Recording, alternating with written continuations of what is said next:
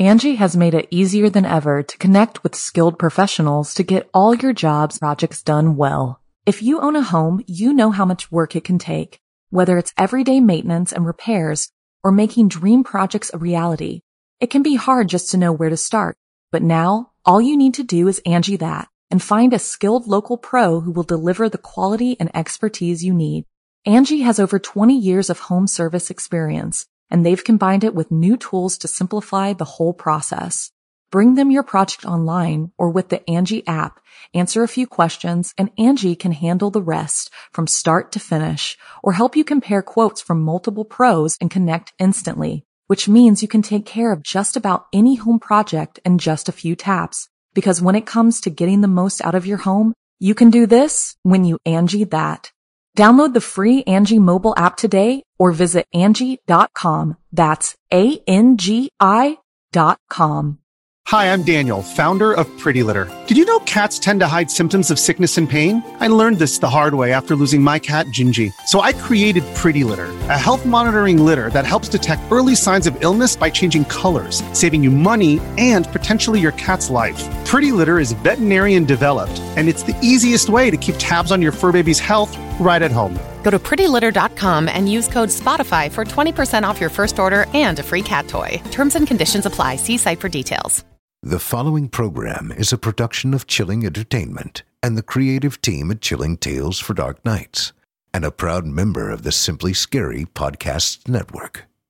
Visit simplyscarypodcast.com to learn more about this and our other weekly storytelling programs, and become a patron today to show your support and get instant access to our extensive archive of downloadable ad-free tales of terror. Thank you for listening and enjoy the show.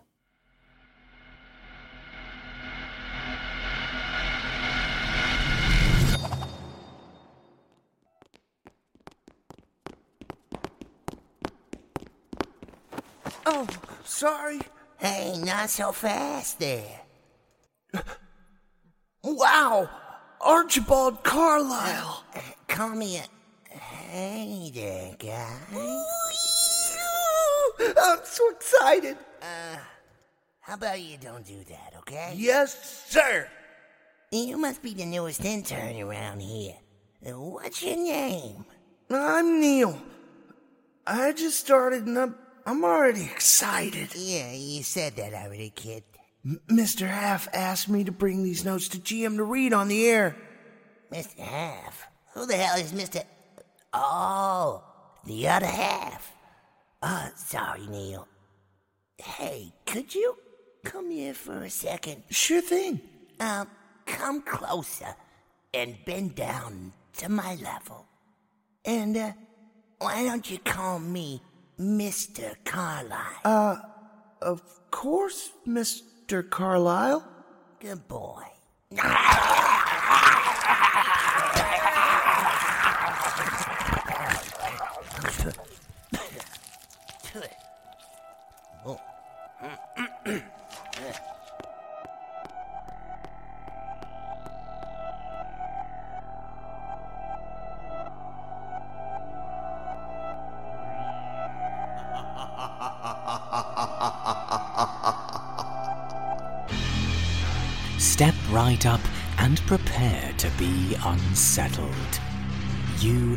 left behind your safe reality and fallen into the darkness.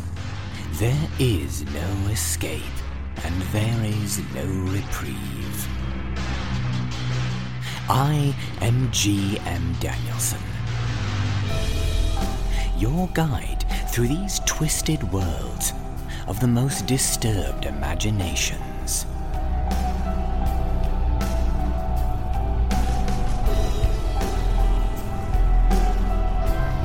They say that sometimes the most frightening things are those that you cannot see. And from our horrifying experiences, you become very familiar with how effective unsettling sounds can be. You know how a deep rumbling unsettles your tummy and your soul, how an almost silent whisper blowing by your ear sends your courage deep into hiding. How both the scurrying of claws on a hard surface and the bellowing of a demonic entity turn the spine to jelly. So, for our opening episode of the second season of the Simply Scary podcast, we will be devoting our exploration to both ends of the audio spectrum. Both screams and whispers. Now, let us begin our oral assault. All right, GM. Here's the notes I was asked to give to you. Before we get things started, Archibald has reminded me to share some very important news with you. In preparation for our upcoming animated series, we at Simply Scary have a community survey open to both our patrons and audience at large. If you are one of those people who likes contributing to the shaping of a project in any way, shape, or form, we invite you to join us at simplyscarypodcast.com forward slash survey forward slash to share your thoughts. We all remember the nostalgia of childhood and how certain experiences can draw you closer to those days of yore. But when a young man's family life takes a tragic turn, he may find the link to his childhood could be a curse that has been released on an unsuspecting world. Kristen Holland performs Max Shepard's Ladder to Oblivion.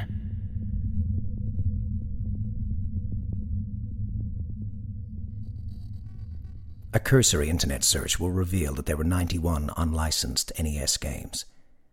But I know that's not true. There's one more, and I've seen it. It's real, and its name is Ladder to Oblivion. I'll tell you as much as I can, and I hope that by the end you'll understand why I will never play it. As you probably know, Nintendo created a worldwide phenomenon in North America in 1986 when it released its Nintendo Entertainment System, the NES. By that time, more than 2.5 million units of the console had already been sold in Japan. The success of the system in America single handedly revitalized the struggling video game industry. By 1990, 30% of American households owned the NES, beating the percentage that owned personal computers by 7%. I grew up in one of those households. I remember my dad bringing the NES home for the first time, beaming with pride. I was in complete awe. I remember sitting in our sunken living room and playing Super Mario Brothers for hours upon hours. What I didn't know back then was that making games for the NES was big business. Part of the reason the system was so successful was because Nintendo actively courted third party developers for its fledgling system. Because Nintendo possessed a near monopoly on the video game market, they were able to enforce their standards and policies with an iron fist. Eventually, this got the attention of the United States Department of Justice, which started looking into the company's business practices. Once the Federal Trade Commission got involved, Nintendo changed some of the strict terms of its agreements. By Nintendo's count, there were 671 licensed games for the NES. That list grows to 677 if you include the three Tengen games that were only temporarily licensed, and several others, such as Miracle Piano, which were left off Nintendo's list for unknown reasons. To enforce its licensing standards, Nintendo created the 10NES authentication chip. When the system detected the chip in the cartridge, the game would be playable. Otherwise, no dice. As you can imagine, many companies either didn't want to pay the licensing fee or were rejected as officially licensed partners by Nintendo based on the quality of their games. Hence the 91 unlicensed games. To skirt the protection of the 10NES chips, some companies configured their hardware to create a several millisecond voltage spike that short circuited the authentication chip for just a moment, thus allowing their game to be played. Interesting stuff, right? Well, I thought so, and so did my father. He worked for Nintendo in the development and licensing department during the late 80s and early 90s, and got to experience all of the drama as it happened.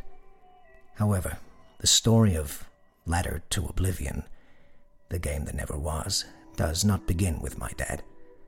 It begins with Rob, the founder of a game development company, and his idea for a new kind of video game. Rob was in his senior year at West Lafayette High School in Indiana when Super Mario Bros. was released for the NES. Like thousands of other kids around the country, he quickly became obsessed. After graduation, Rob decided to attend Purdue University to study computer science. He wanted to make video games. Purdue's computer sciences department moved into a newly renovated building in the fall of 1985, and Rob took full advantage of it when he started college the next year. Four years later, he graduated with honors at the top of his class. My dad always said Rob was one of the smartest people he'd ever met. Regrettably, he said, Rob also had some serious personal demons. Rob's father was murdered during a home invasion when he was young. His mother was spared and raised him on her own. Unfortunately, the trauma she had experienced sent her careening through years of alcoholism and depression. Unsurprisingly, Rob was neglected, and it was only a matter of time before Child Protective Services stepped in and took custody of him. At first, he acted out, but eventually Rob rose above the unfortunate hand he'd been dealt.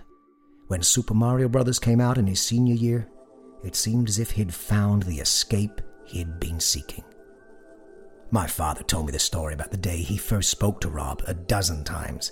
It was May 25th, 1992, and he was sitting at his desk when the phone rang.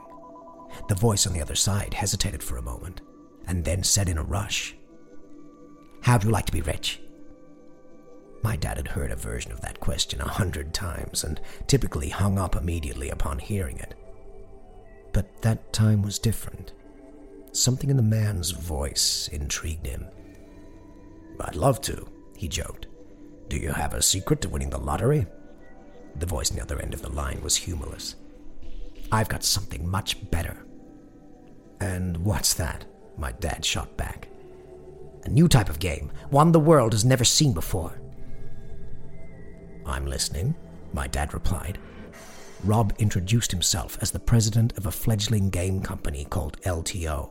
At the time, my father had no idea Rob was the company's sole proprietor. The young man went on to describe the game he was working on as a platformer, where the player moved across the screen from left to right, collecting items and power ups and fighting enemies along the way. At the end of each level, there would be a boss, with an ultimate boss at the end of the game. My dad informed Rob that Nintendo had already produced a game like that, to which Rob confidently replied, The differences are in the details. According to Rob, his game would begin with a young man who finds a strange wooden ladder protruding out of the ground.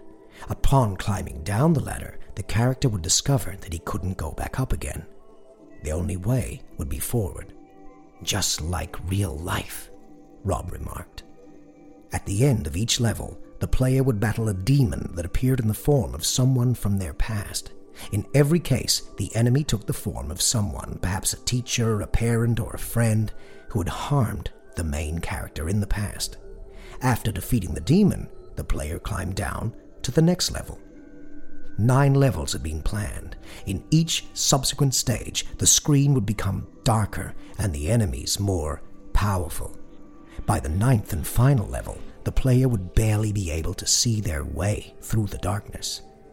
At the very end, the ultimate boss appeared, and the player would discover the truth that the entity they'd been after the entire time was none other than a mirror image of themselves. Defeating the final boss would reveal a new ladder that led back up to the surface. What happens when the player fails? My dad asked. You don't want to know, Rob cryptically responded. Okay, so what's this game called? Dad asked.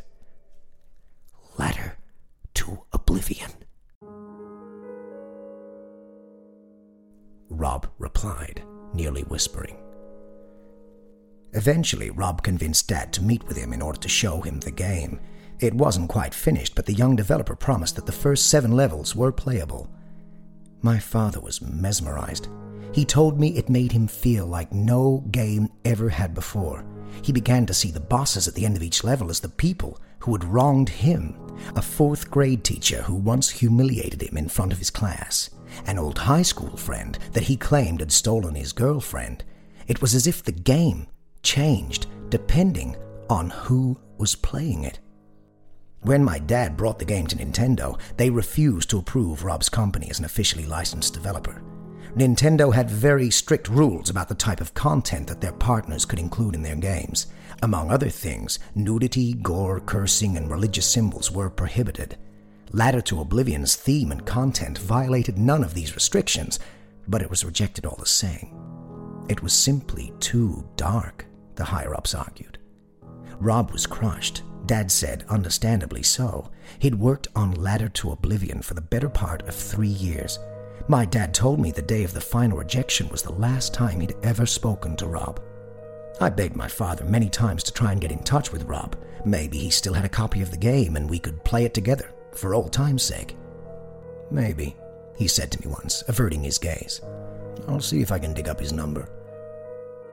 At some point, I forgot all about Ladder to Oblivion and figured the story ended just the way my father said all those years ago. But I was wrong.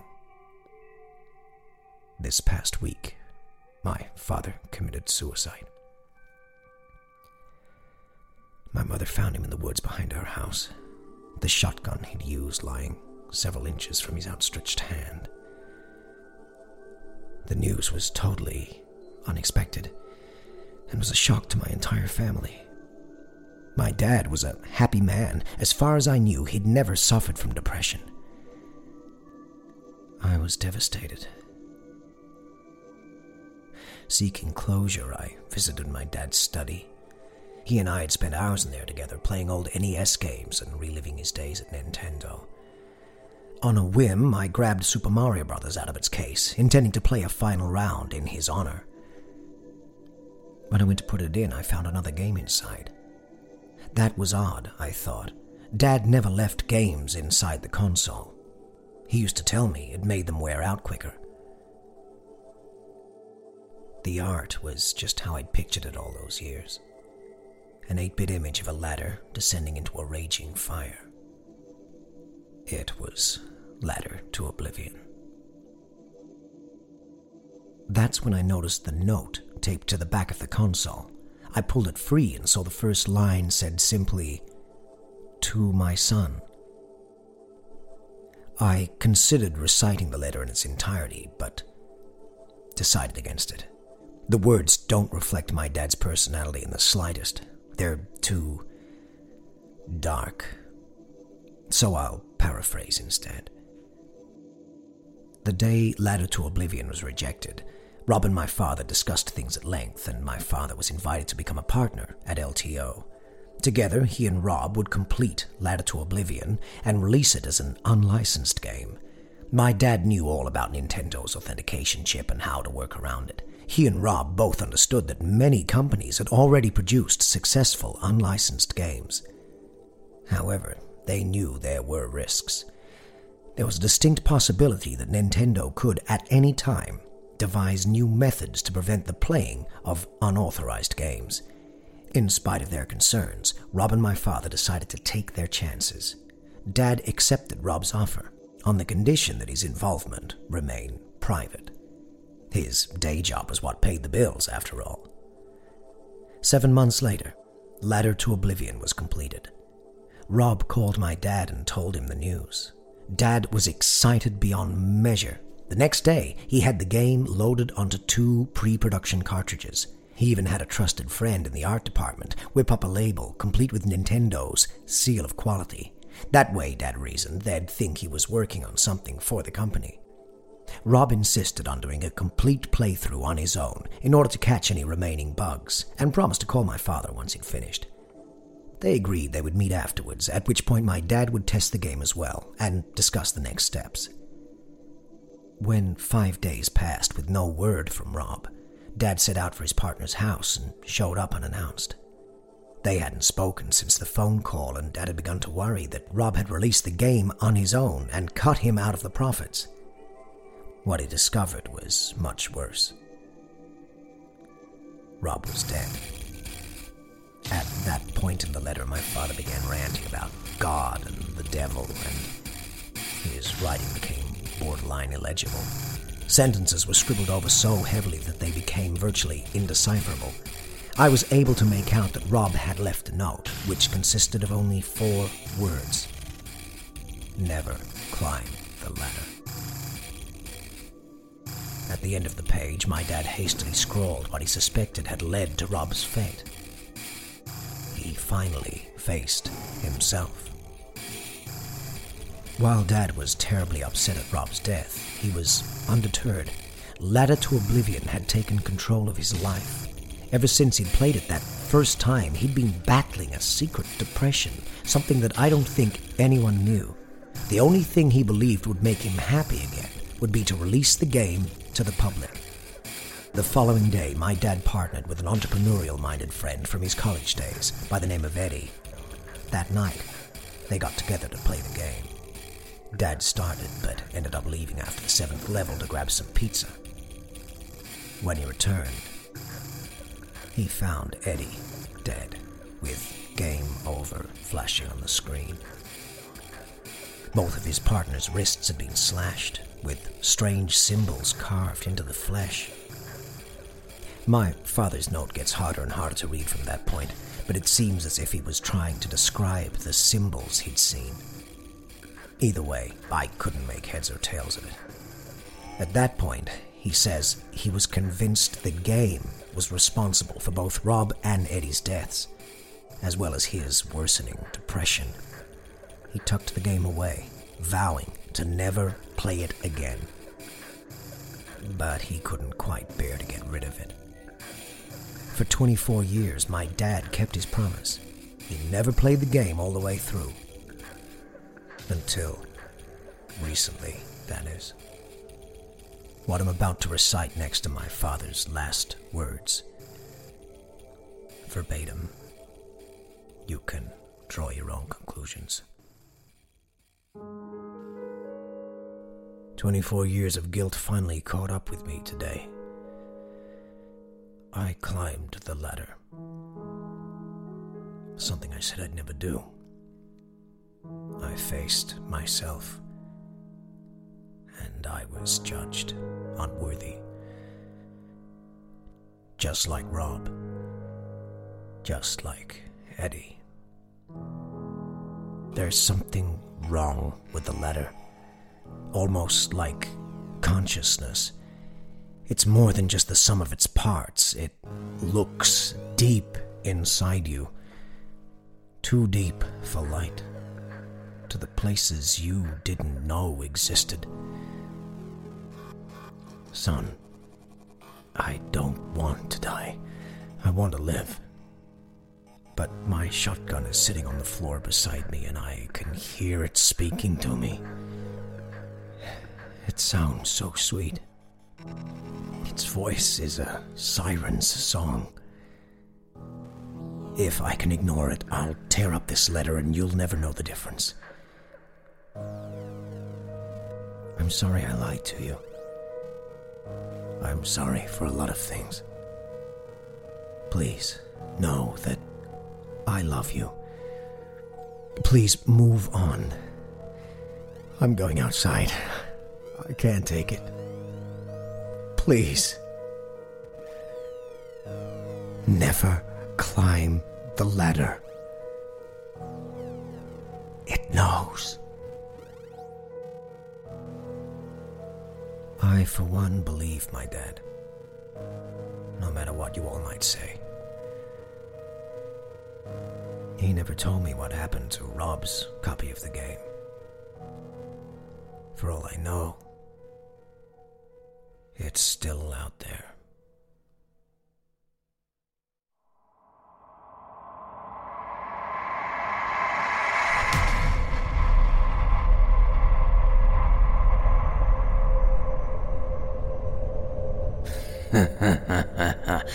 Game over. A most frightening phrase for those basement berserkers out there. But when you are faced with those words in the world of the Simply Scary podcast, there are no continues. Mm, After this message, we will see what is next in our mixed bag of bedeviling goodies.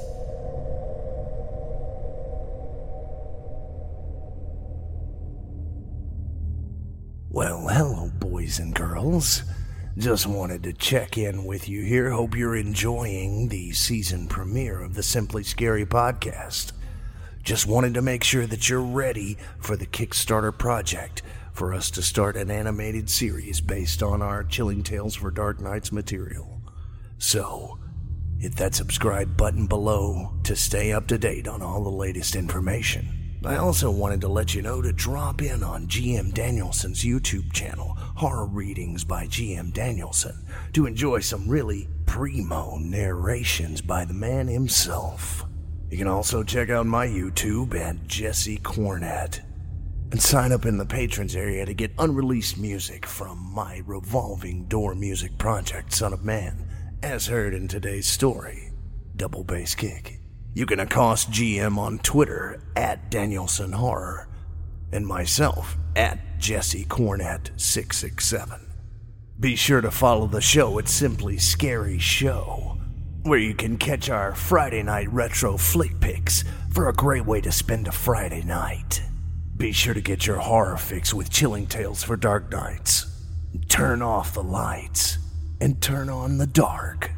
Now, back to the show.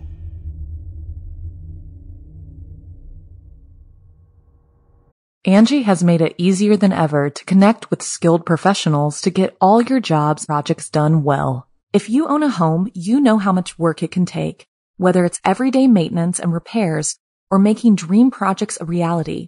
It can be hard just to know where to start, but now all you need to do is Angi that and find a skilled local pro who will deliver the quality and expertise you need.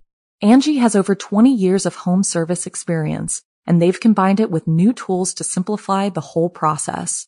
Bring them your project online or with the Angi app, answer a few questions, and Angi can handle the rest from start to finish or help you compare quotes from multiple pros and connect instantly, which means you can take care of just about any home project in just a few taps. Because when it comes to getting the most out of your home, you can do this when you Angi that. Download the free Angi mobile app today or visit Angi.com. That's A-N-G-I dot com. If you're an athlete, you know the greatest motivator of all is the fear of letting your teammates down. After all, a team is only as good as its weakest link. So you owe it to those wearing the same jersey as you to be your best every time you step on the field. That's why there's no vape in team. When you vape, you can expose your lungs to toxic chemicals that can damage your lungs. If you're a step behind, the team's a step behind. Brought to you by The Real Cost and the FDA.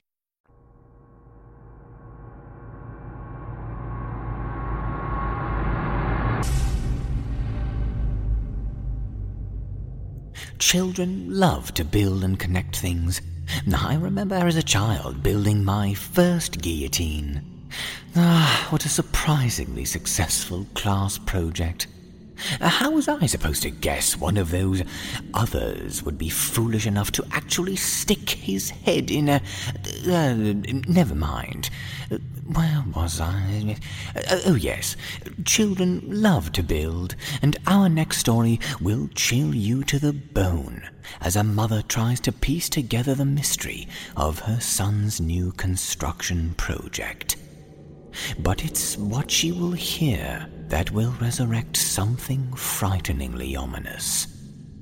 Jordan Lester performs Anton Scheller's Nola.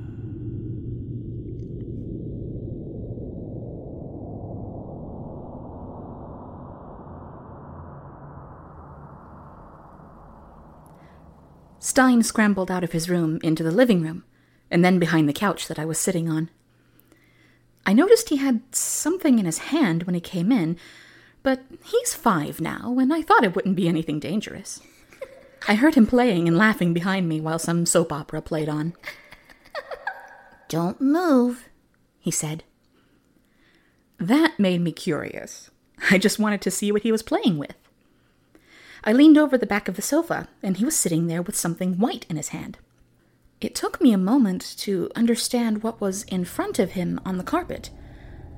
That there were the bones of a complete human leg, and that he was just putting the last toe in place. Get away from that! I don't remember what I screamed, but I grabbed his arm and pulled him away. The police came soon after, and they searched his room. They had an expert come in, and he said that it was real bone, likely from a child. Later, they brought a search dog. Stein didn't want to say where he found the bones. I promised sweets. I promised a trip to the zoo. The officers even offered him a ride along in a real police car and that he could use the siren. When my husband came home, he threatened that Stein couldn't get any more sweets until he would tell. That wasn't any more effective, it just made him cry.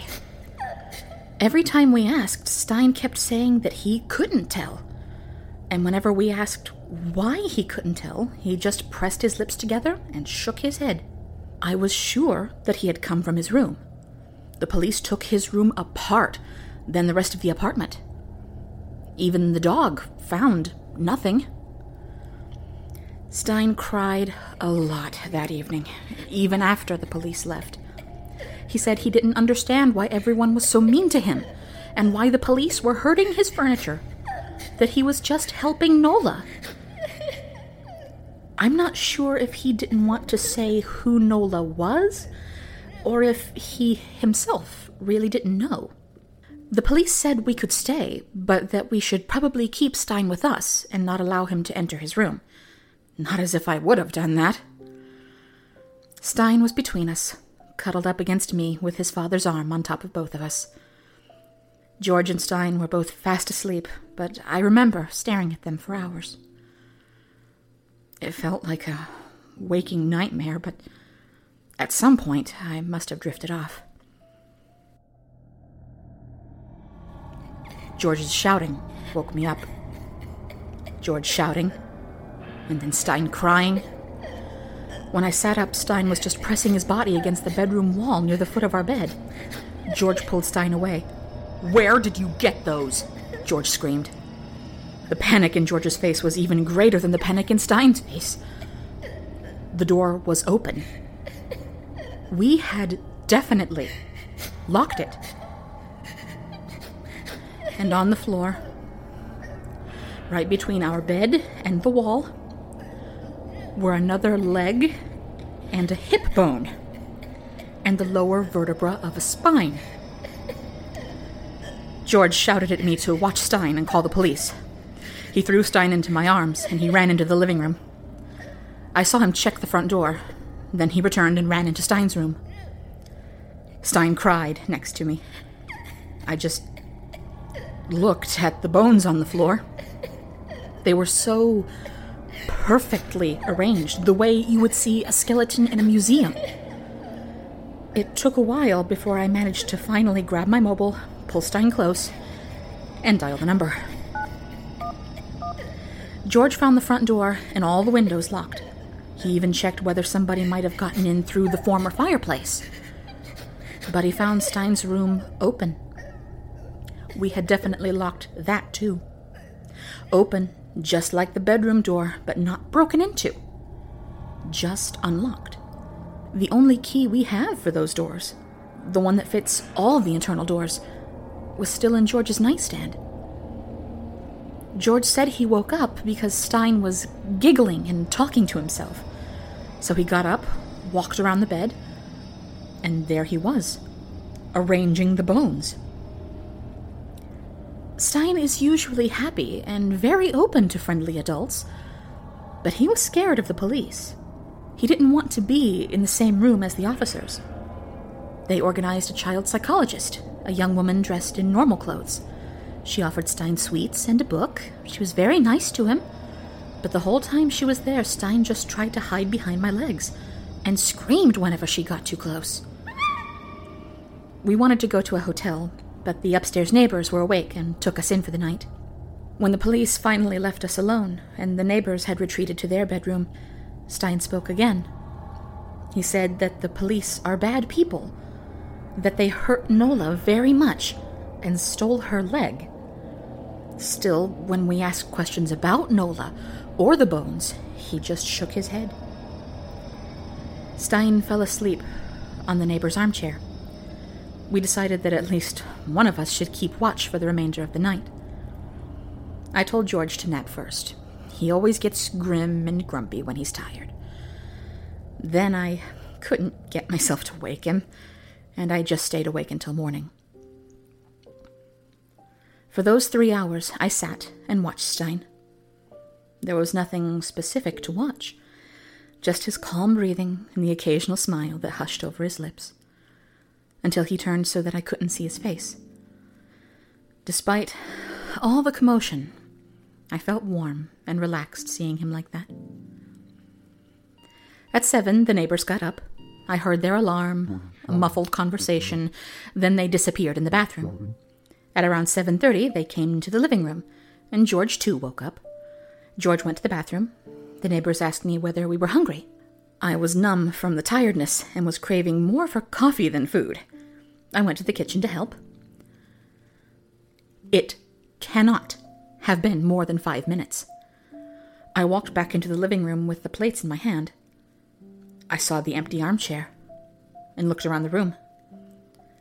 I called for Stein, and nearly in the same moment I saw the open front door. The plates nearly fell on the table. Our apartment door was open. I heard Stein speaking to someone. Then I made the turn, and he sat there on the living room floor with a heap of bones. I grabbed his arms to pull him away, but he screamed and fought back, and when I kept pulling, he bit my arm. I screamed and pulled back, and within a fraction of a second, he had turned back to the bones, to arranging them. He was so incredibly quick. He just picked a bone from the heap, and within a moment, it was on the floor, in the right place, and another bone in his hand. Not ten seconds, and he had nearly arranged a whole hand. Then I finally managed to pull him away, even as he was screaming and trying to wiggle free or bite. George came running in, grabbed Stein from my hands, and carried him out of the room. Stein was still screaming and howling out in the corridor, and on the floor right in front of me, next to the heap and already arranged, were vertebra, ribs, and a few bones from both arms, and a nearly completed hand. I think, if not for the neighbor's testimony, the police wouldn't have believed us a single word. The officers searched our place a third time, even with a new dog, and again they found nothing. At least a dozen officers were going in and out of the apartment, but this time Stein didn't want to hide. Instead, he wanted to pat the dog. He was with us on the corridor, running his hands through the dog's fur while we were talking to an officer about how to proceed. I looked at the officer's face.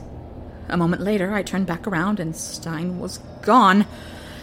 There were a lot of people searching him and shouting his name. The dog was running wild through the apartment. I was pure, shivering panic, running in and out of Stein's room. I was in the living room. It was just a flash, a moment between all the noise, that I heard his voice. His giggling. I screamed, Quiet! And everybody stopped in their tracks. Even the dog obeyed. And there he was again, giggling. Then he spoke. His voice was faint, as if from far away. Don't worry, Nola. They won't find us here.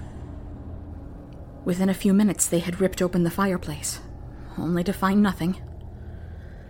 George was holding me, but seeing the bare pipe and stones down there made my chest clench together. George stopped breathing too. Then there he was again, giggling, louder than before. I called his name. Oh no, he whispered. Mom found us. The dog's head twitched. In that moment, I knew. I told them to break through the floor, right in front of the chimney. Within a few minutes, they broke through a layer of wood and stone, right into an empty space, a tight tunnel. After that, we heard him coughing. I called him again. I'm not finished playing, he said. George told him that he would have to come out, that we were waiting for him. And a minute later, he came crawling through the tunnel. He was carrying a skull that he carefully set down. We hugged him. After a few moments, he shook himself free. Then he went to pet the dog. They didn't find much else down there. The tunnel ended abruptly at the end of the house, and at the end were a few more small bones from the same body and some of Stein's toys. We still don't know how he got down there. He always just said that Nola let him in. My husband thinks that's crazy, that there must have been a hidden entrance somewhere. But I know Stein isn't lying. Because the others didn't hear when Stein whispered, Oh no, Mom found us. And a girl's voice replied,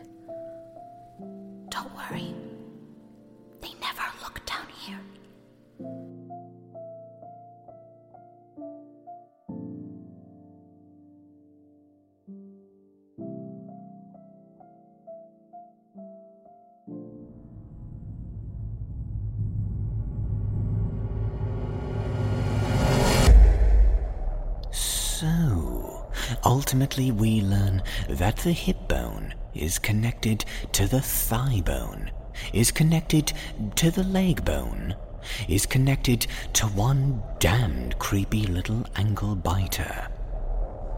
Hmm, children are such gifts of ghoulishness and surprisingly low calorie when prepared just right. After a brief word, neither screamed nor whispered, we will return for the final leg of our journey.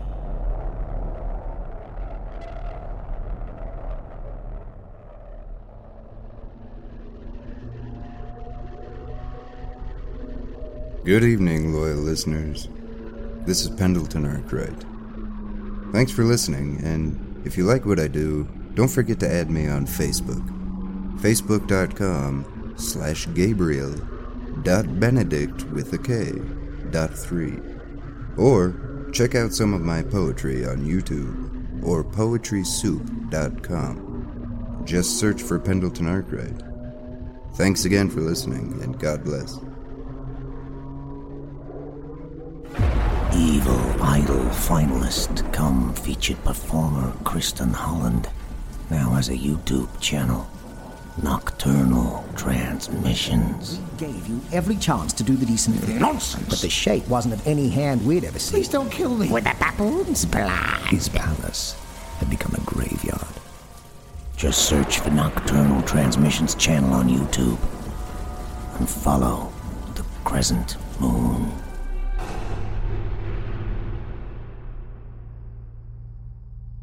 Welcome back, everyone.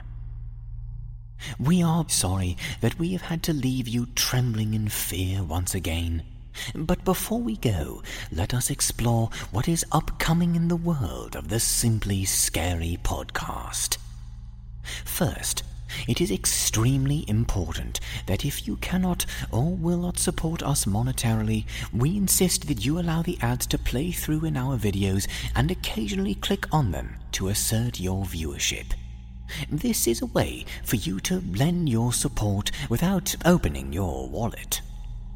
In relation, we would like to alert you to a format change here on the Simply Scary podcast. Beginning with this episode, we will be offering our patrons an extended version of the show featuring more stories and without the annoying pop up ads. Go to simplyscarypodcast.com to learn more about the change in programming and how you can get access to even more Simply Scary. Next up, February of 2017 will be here before we know it. And with it will come our most ambitious project yet creating animated adaptations of our audiobook experiences. Working, working with top artist David Romero, we will venture to take our terror to the next level. check out David's frightening animations on the Horror Short Films playlist on the Chilling Tales for Dark Nights YouTube channel. Our terrifying audio and David's gut wrenching animation will combine to make a show worthy of your patronage. Click that subscribe button below to be alerted of the start of our campaign, to receive updates on our most recent posts, and to be apprised of the amazing rewards we have in store for you if you help support us. Uh, and speaking of patronage, if you can't wait to lend your support to us, become a patron after the show, and you will be supporting independent entertainment uh, that devours the competition. Go to simplyscarypodcast.com and click Patrons at the top of the page to take the tour and get access to all our content and unreleased material that you will find nowhere else. Our final announcement is regarding our giveaways at the end of the show. We will be transitioning from choosing iTunes reviews to choosing winners from comments left on our YouTube videos of the latest episodes of the Simply Scary podcast. So take the time after listening to the show to comment about your experience.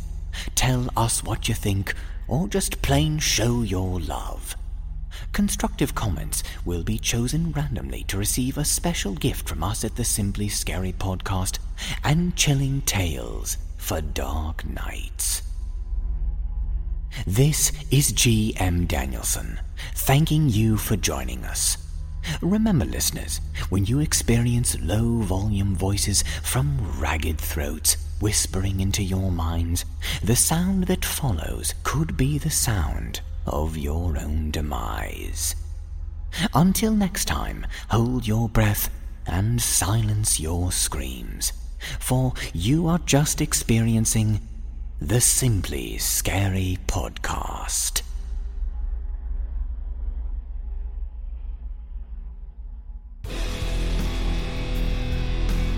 This is executive producer Jesse Cornett. If you like what you hear, be sure to check out more from these authors at simplyscarypodcast.com. There you can find all information regarding the show and the stories appearing here in our podcast. The Simply Scary podcast is a production of Chilling Entertainment. The showcase is written by Jesse Cornett and Dustin Kosky and produced by Jesse Cornett. The host of the Simply Scary podcast is GM Danielson. Original music during the show by Jesse Cornett. This broadcast was directed and created by Craig Groshek. Be sure to look for the Simply Scary podcast on iTunes. And if you like the show, leave us a five star review. Comments or questions? Email us at contact at simplyscarypodcast.com and check our website for more information. While you're there, consider clicking on the patrons link at the top of the page to help support our show. Copyright Chilling Entertainment LLC 2017. Thanks for listening.